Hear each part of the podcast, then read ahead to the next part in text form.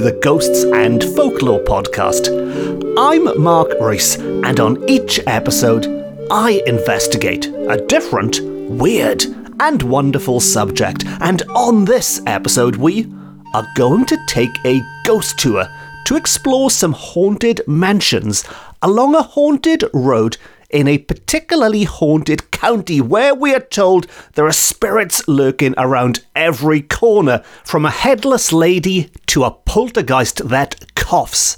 And so, to begin at the beginning, and we begin in the county known as the Garden of Wales, a county that we are told abounds in tales of ghosts and ghostly happenings. We are heading to lovely Carmarthenshire, and we're heading to one house in particular, which sadly we're not given the name and address of this house, presumably to keep the identity of those inside top secret. But we do get a description, and we are told this house is of great antiquity and historic interest, which possesses a spectre of most approved pattern which I think is a great way to describe your resident ghost. They have a spectre of most approved pattern. And if you're thinking, what kind of ghost is it that haunts this property? What is this ghost of most approved pattern? Well, more specifically, we are told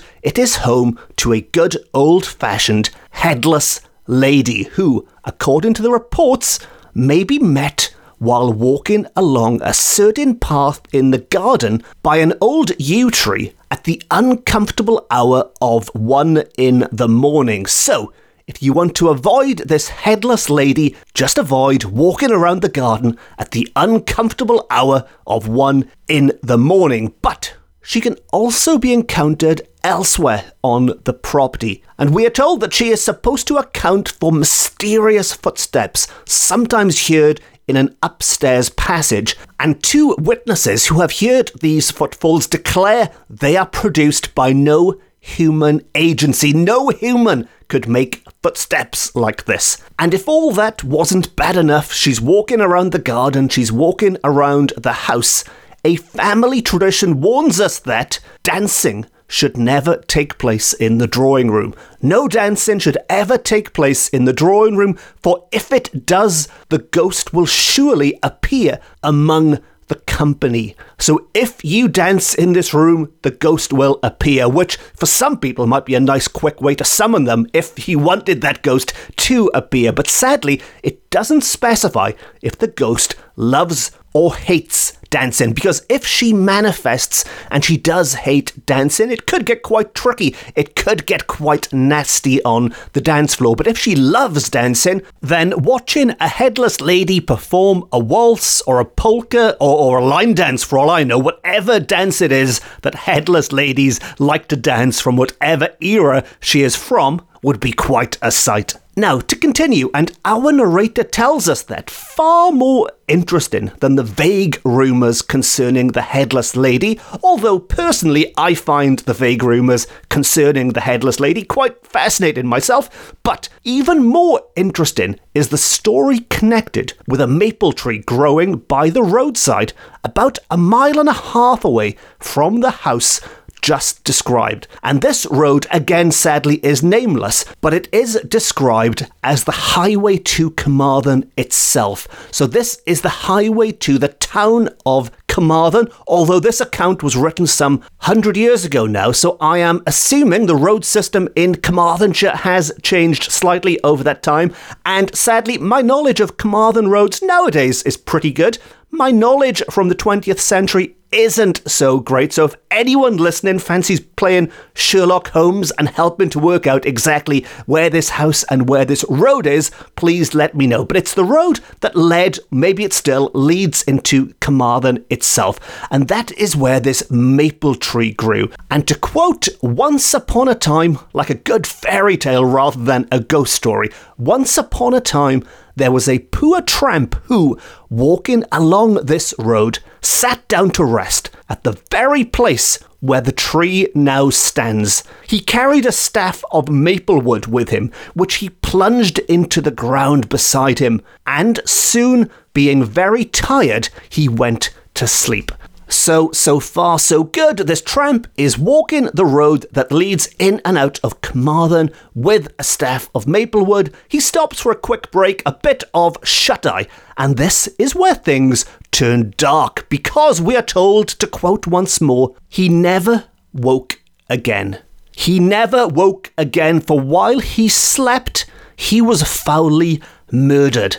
His lifeless body was just left there, discarded at the side of the road leading to Carmarthen, and with no effort made to hide the crime, he was quickly discovered, and his body was removed from sight, presumably by the authorities, who then opened a murder investigation. But if it was the authorities who moved the body, they were a little bit careless or at least not as thorough as the police would be today, because nobody noticed, or perhaps nobody cared, about the maple staff stuck in the ground beside him. It was left there, and over time it took root. In fact, it flourished, and at the time of writing, again, some 100 years ago, it had become one of the trees that people would walk past or drive past by this point on their way to and from the town. But if they did drive and walk past, they did not dawdle in this spot because local belief declares the spot is haunted, which, frankly, as anyone with half an interest in ghost stories will know, is hardly surprising because this is where a grisly, unsolved murder is claimed to have taken place. And to return to our narrator, who tells us that nothing say the country people, which I am assuming refers to the good rural folk of early 20th century Carmarthenshire, nothing say the country people is ever seen. So no ghost is seen, but after nightfall, no animal especially horses, will willingly pass the tree, which, of course, in centuries gone by would have made travelling far more difficult than it is today when horses were much more commonly used. But this tree still marks the scene of an otherwise long forgotten tragedy and presumably still marks the scene today. Now, if we continue on our ghost tour of this Carmarthenshire road, and if we keep walking or driving or, or riding our horse even a few miles beyond this maple tree we should come to a house, an other house, not the house I started this episode with, an other house which I am assuming is at the other end of the road to the first one, which is also said to possess a ghost story. And I've said it before, I'll say it again, but if anyone can work out where exactly in Carmarthenshire this is, I would love to know because there are ghosts left, right, and centre. There are haunted houses all over this place. You can't walk down the street without bumping into a, a haunted tree or something. And if we could identify it, that would be great. I mean, property prices might drop slightly. Maybe some homeowners wouldn't appreciate discovering they live in the haunted quarter of Carmarthenshire. But I guess on the other hand, if they're ghost people and if they're commercially minded, they could start charging people £50 a night to walk around my house in the dark. But anyway, back to this particular ghost story. And it's one that the author actually apologizes for in advance, which is never a good sign. If they apologize beforehand, that can only mean one of two things. It's either going to be terrifying, they are apologizing because it is so scary, or the other reason they might apologize in advance is because it's going to be terrible. They are apologizing because it's a rubbish ghost story. So, the tale I am about to tell you is either going to be terrifying or terrible. Maybe I should start every episode like that. Welcome to the Ghosts and Folklore podcast. It's either going to be terrifying or terrible. But in this case, the narrator says to us that I feel I must apologize owing to its very apocryphal character, which is a word I don't use very often on this podcast. And if you're wondering what they mean by apocryphal character, well, a quick internet synonym search suggests that this tale might be fictitious, it might be made up, it might be untrue, fabricated, false, spurious, or imaginary. Which frankly doesn't do a great job of selling this story to us either. I can assure you, when I do my research for these episodes, I don't go out of my way to go looking for ghost stories that might be described as terrible and made up. But bear with me because the narrator tells us that there is a good reason why they recorded this tale in the first place, and that is the excuse I am going to use for including it on this podcast because they say even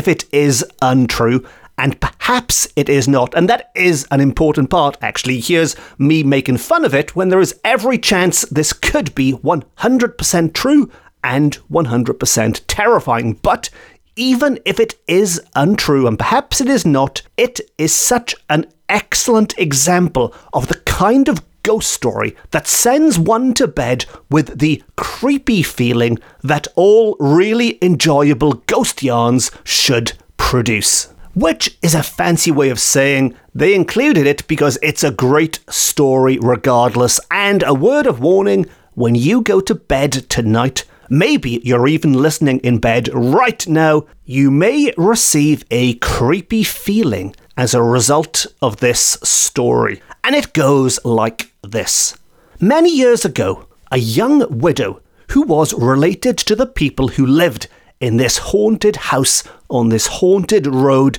just outside of haunted Carmarthen went to pay a visit and she was given a room containing a large four post bedstead. The dressing table was against the wall opposite the bed. One night, as the widow sat before the mirror, combing her plentiful locks and murmuring sadly, Poor John, poor John, in affectionate remembrance of the departed. And I'm going to interrupt here quickly because we don't know for certain, but it is to be assumed that this poor John was probably this poor widow's dearly departed husband. But of course, he could have been anyone. You can make up your own stories about who you think poor John might have been, but we assume it was her husband.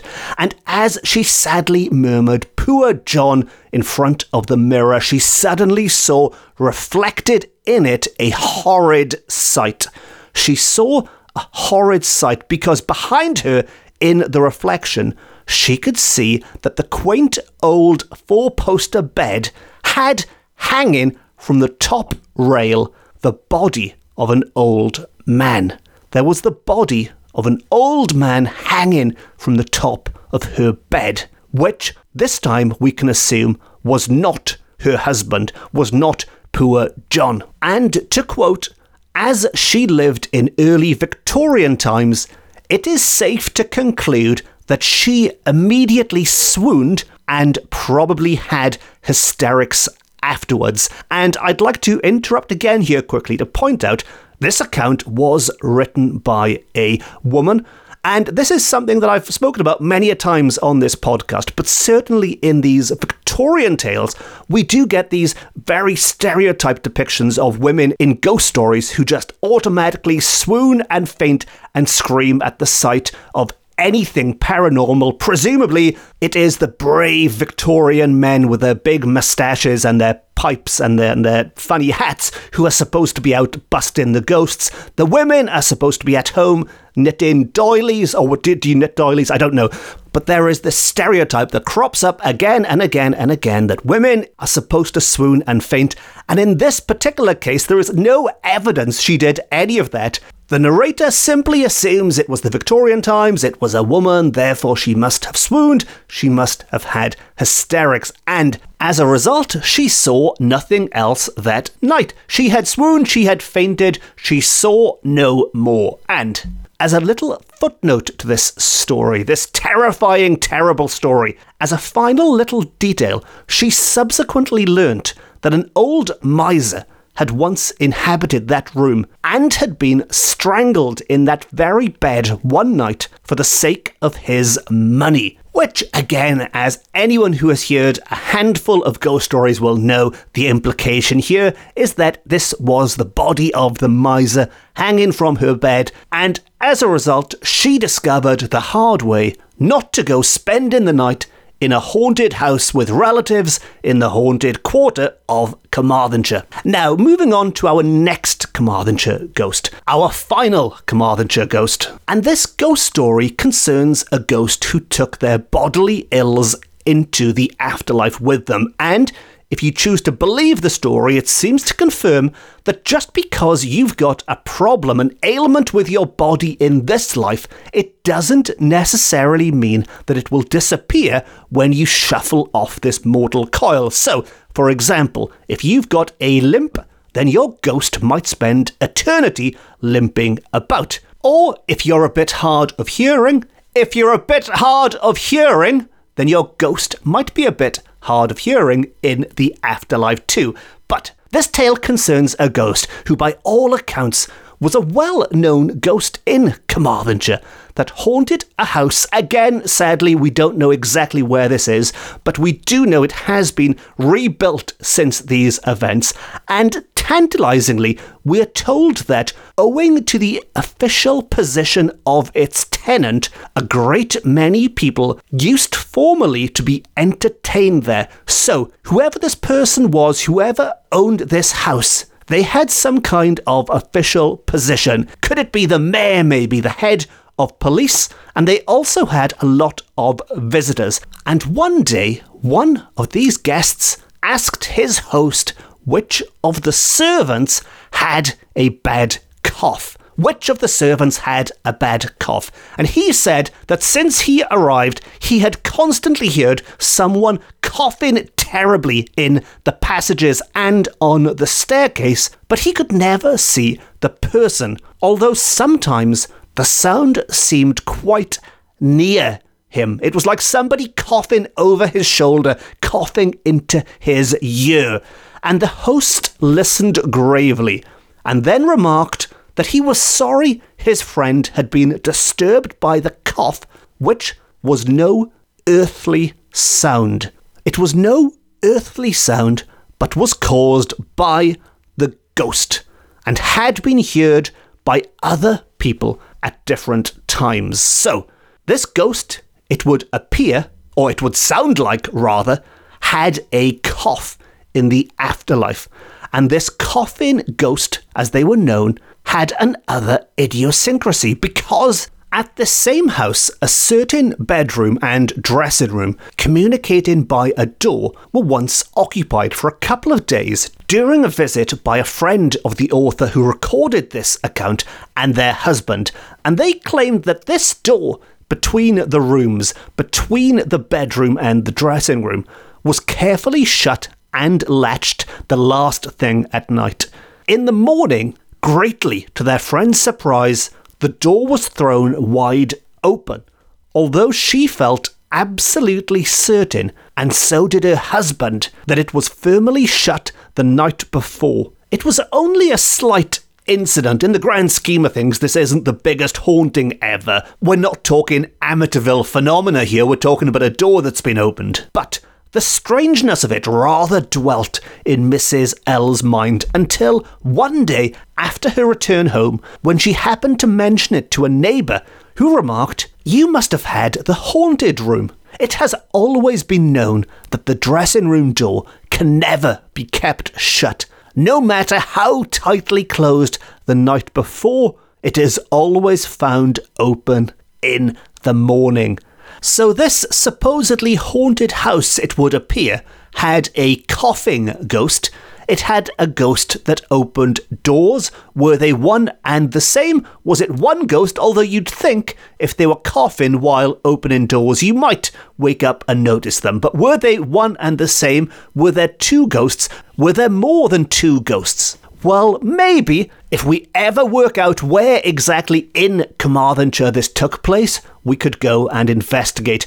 And I am hoping that after listening to this, that all of the Carmarthenshire Sherlock Holmes out there will be on the case trying to track down these long lost, hidden, mysterious, haunted properties.